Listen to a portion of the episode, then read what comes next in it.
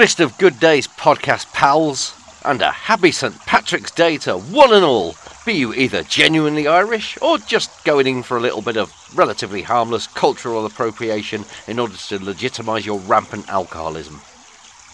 As you join Arkham and I here at our happy place, I do rather find myself wondering, oh, idly, you understand, not in an obsessive, sinister, or overly stalky way, just how and where we're joining you. You see, while the analytics I, I get for this thing are as detailed as can reasonably be expected, considering I'm not yet lashing out any money on this unspeakable bilge, they, they do rather lack the personal touch. Oh, naturally, they show us a, a steady increase in downloads and plays on a week by week basis, as befits a pair of emergent colossus, colossuses, colossi of new media such as ourselves, but they don't say anything about your listening habits. So while you're spiritually here with us, balmed and calmed by the solitude and the gentle approaches of swing, uh, Spring's insistent, thrusting, sap-rich fingering, where are we in relation to you? Snugly ensconced in a pocket full of lint and cough sweet wrappers, perhaps? Or maybe we're clipped to the dashboard of your motor car, failing dismally to drown out the profanities you're directing at a fellow road user who has failed equally dismally to appreciate the finer nuances of the highway code. We'll never know, perhaps, unless you get in touch with us. Discontent provider at gmx.co.uk. Whatever the circs of our get togethers, though, two things are abundantly clear. Firstly, that this is Discontent Provider, the sorrowful slog through seven days of sin and sadness with a song at the end. And secondly, that the devil is in the detail. Now, I, I point this out not because I doubt your prior knowledge of the fact, you've been around the block, I'm sure, but because for the past couple of days, every other pundit, maven, talking head, and overpaid prattling fuck stump has been saying it. So much so that I, I rather thought I had a moral obligation to say it myself. Only, I like to think, with a touch of Shakespearean grandeur that is sadly lacking in modern political commentary. The words have been doing the rounds, I need hardly remind you, on account of the Chancellor of the Exchequer's budget address. And one suspects it, uh, their ubiquity is due to being about the only aspect of Mr. Hunt's little talk that everybody agrees upon. Now, whether you feel, as he certainly does, that it's a budget for growth, or feel that it was a masterclass in empty chesty boasting that might as well have concluded with the words, Right then, that's your lot, and what fucking cunt is as good at chancelling as this fucking cunt? No fucking cunt, I'll tell you that for now. You, you will agree that its most notable effect has been in making people say, the devil's in the detail. Be they cautiously optimistic partisans, or critics convinced that Jeremy is going to come a cropper as everything goes to shit. Uh, well, all right, I'll, I'll, admit that the ever fiery leader of the opposition hauled Mr. Hunt over the coals something fierce in his response, but no, not in a way that dealt with too many specifics. Instead, it was more of a general dismissal of Hunt and his plans in general, um, enlivened by some one liners that even Ant and Dec couldn't be nice about if they'd been delivered by a terminally ill toddler on Britain's Got Talent. Mind you, I can't say altogether I blame him. Can you imagine what it must be like to have to, to have to pay attention to a whole budget as opposed to just, you know, listening with half an ear and zeroing in on the stuff that you're interested in, fags, petrol, and the like? Well, as a conscientious podcaster who sees filling your ears with semi coherent gibberish for 20 minutes a week as the sacred trust that it doubtless is, I did my damnedest, but golly gosh and goosebumps, cats and kittens, it was a fearful strain on my fragile nerves, I don't mind telling you. Besides the fact that I'm not terribly good with numbers, I know if I'm getting short-changed at the chippy, but that's about my limit. I'm always drawn more irresistibly towards big pictures and narratives than to the arcane squiggles and quadratic glyphs of the truly numerate. And the budget and subsequent uh, commentary thereupon had the former in spades. The biggest plot, if you will, in my view, was that the uh, the tax relief on pension pots of a million quid was expressly, expressly, almost if not certainly, to the exclusion of everything else. It was all about helping to make sure that the NHS doesn't keep hemorrhaging senior GPs and consultants. and it had nothing to do, nothing at all to do with being nice to the properly rich in general. You see, and no poor words of mine can paint the angst and moral revulsion of those sadly lamenting these facts.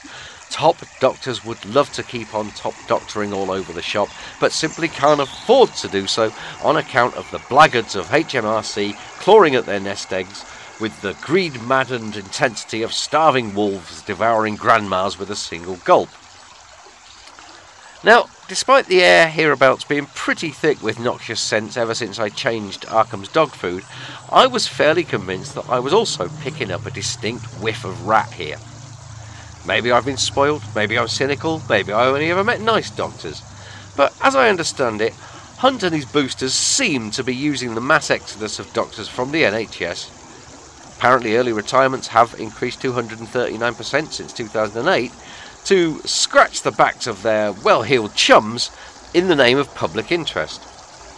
Aha! I thought to myself, but this is the oldest wheeze in the political Necronomicon, ain't it? They pass off flagrant cronyism by making an appeal to the notion of the greater good.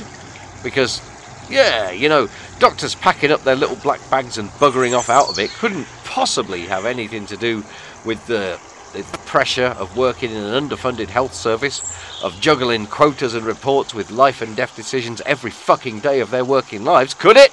Could it? Oh, aye. That'll be right, eh, what? Uh, the diction in my internal, uh, internal monologue takes an odd turn. I don't mind admitting it. So, having once again ripped aside the veil of deception with the brio of Fred off of Scooby Doo unmasking old man Beasley, I thought I'd check a few facts and present y'all with the unvarnished truth. Why did I say y'all? No idea. Fred never says y'all. Even Shaggy doesn't say y'all, and he's supposed to be cool. Never mind, never mind. Anyway, I, I would tell you about what I learned, is the uh, pretty much the point I'm trying to make here. So I set to it.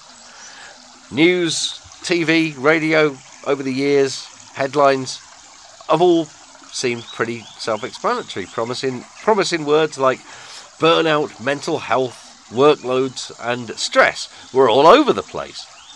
I mean, uh, uh, there was a subheadline in a Guardian article that did mention that pension tax was an issue, but it was mentioned after burnout, which would lead one to assume that it was a secondary concern after the mental strain of telling some poor sod that they couldn't have any cancer medicine due to budgetary constraints for the 15th time in a week. Not so, cats and kittens.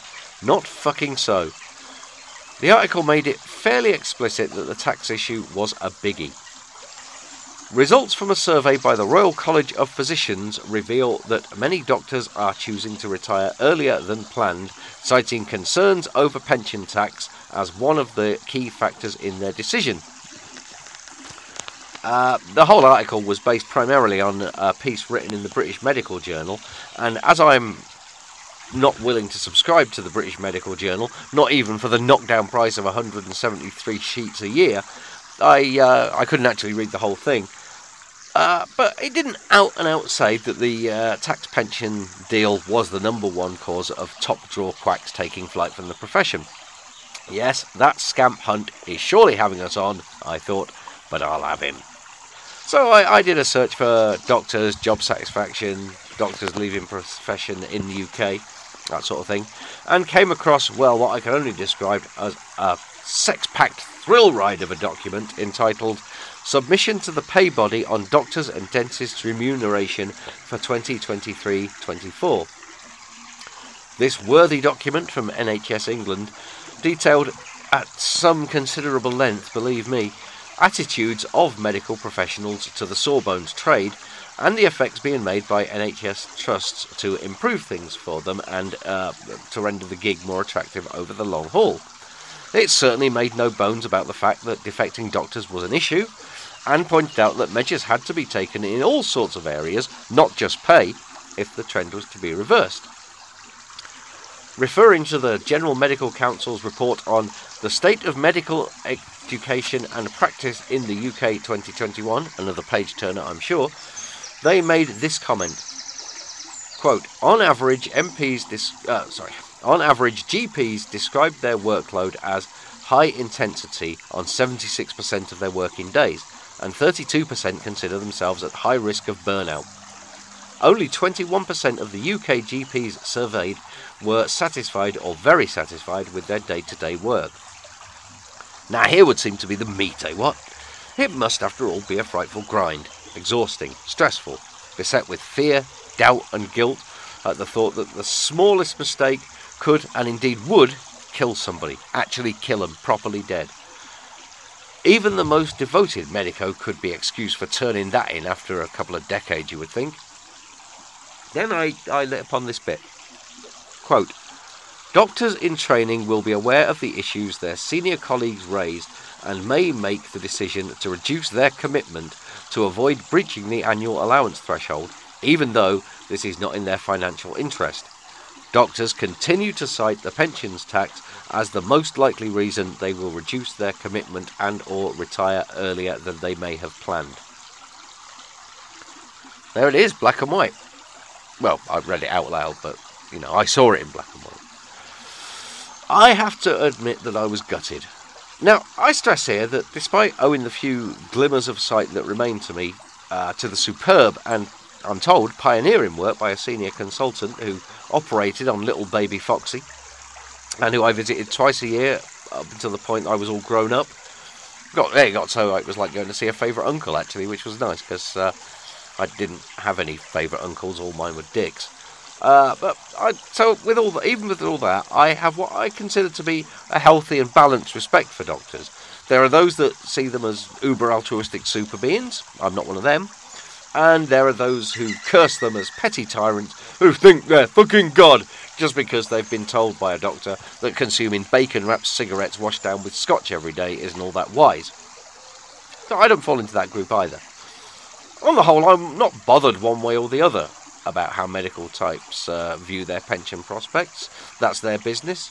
But what got to me was that Mr. Hunt and his supporters were right in this instance, and that I was wholly wrong. And that, cats and kittens, is the unkindest cut of all. So let us never speak of it again. Eh, eh, I don't know. No, I think I do myself a disservice here. Because if the main motive of this tax cut was to keep doctors sweet, why wasn't it only applied to the pensions of those in the medical game? Such things do happen, apparently. Judges' pensions are subject to different regulations from those of us whose asses have never warmed the bench. So why not just apply something similar to the pensions of doctors and leave the rest of those earning between 88 and 119 large a year? Apparently, they're the average pay for um, or for senior consultants, depending on how long they've been in service.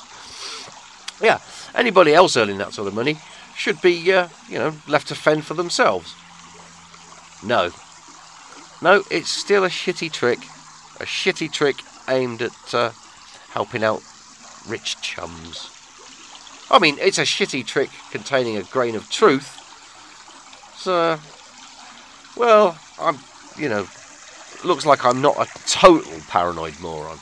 At least I don't think so. By the way, I, I will proffer sincere apologies for a certain aridity about this week's doings, but uh, to be honest, even if I'd thrown in a triple murder and an incest subplot between two sizzling hot gender fluid siblings, the source material would still have been, to say the least, on the dry side. That's the trouble with doing your own research, of course. Not only does it make uh, take ages and makes your eyes hurt, it's also really dull and difficult.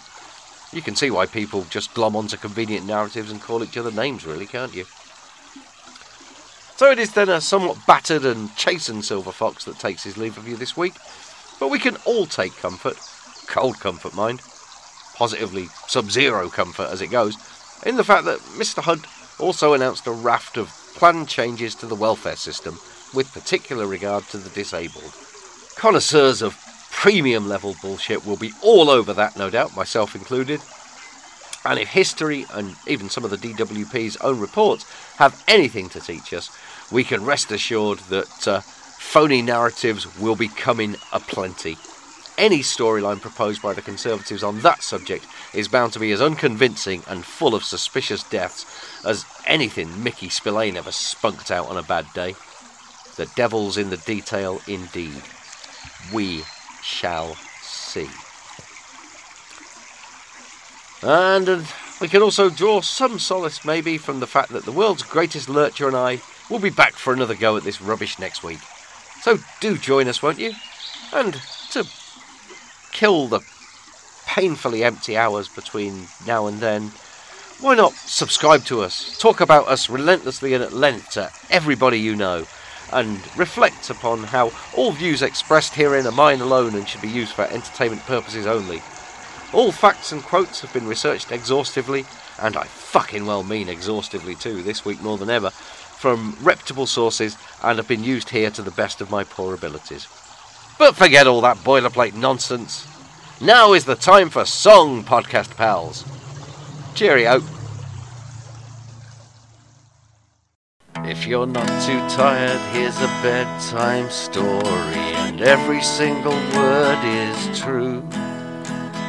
Once upon a time there was a sweet little child. In fact, they were a lot like you. Kind and helpful, sweet and gentle. You could say they were as good as gold. They never made a fuss and they never asked questions. They always did what they were told. Their life was full of laughter and happy ever afters, and they never had a troublesome thought. Some little children weren't so lucky, all the tales they heard were lies. They grew up thinking that the world was a horrid place, full of monsters, traps, and spies. They tried to find a way to make things better they read anything they could. But all it did was make them sadder and angrier. It didn't do them any good. Because all they'd be would be silly little kiddies who'd been listening to make believe.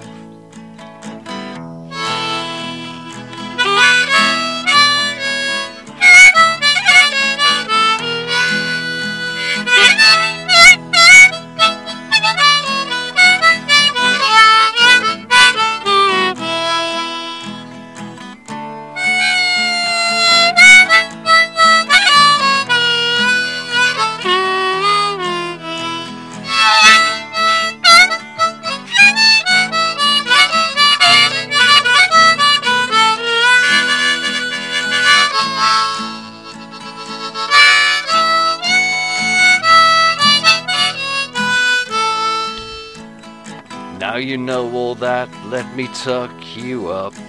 It's time for you to sleep, so good night. Have pleasant dreams about how you're very clever and how you're always right. In your precious innocence, you'll float like an angel on wings made of sunshine and truth. Don't go reading long and boring books or worry about research and proof. And if you doubt what I've said for just a single second, the troll under your bed will rape you.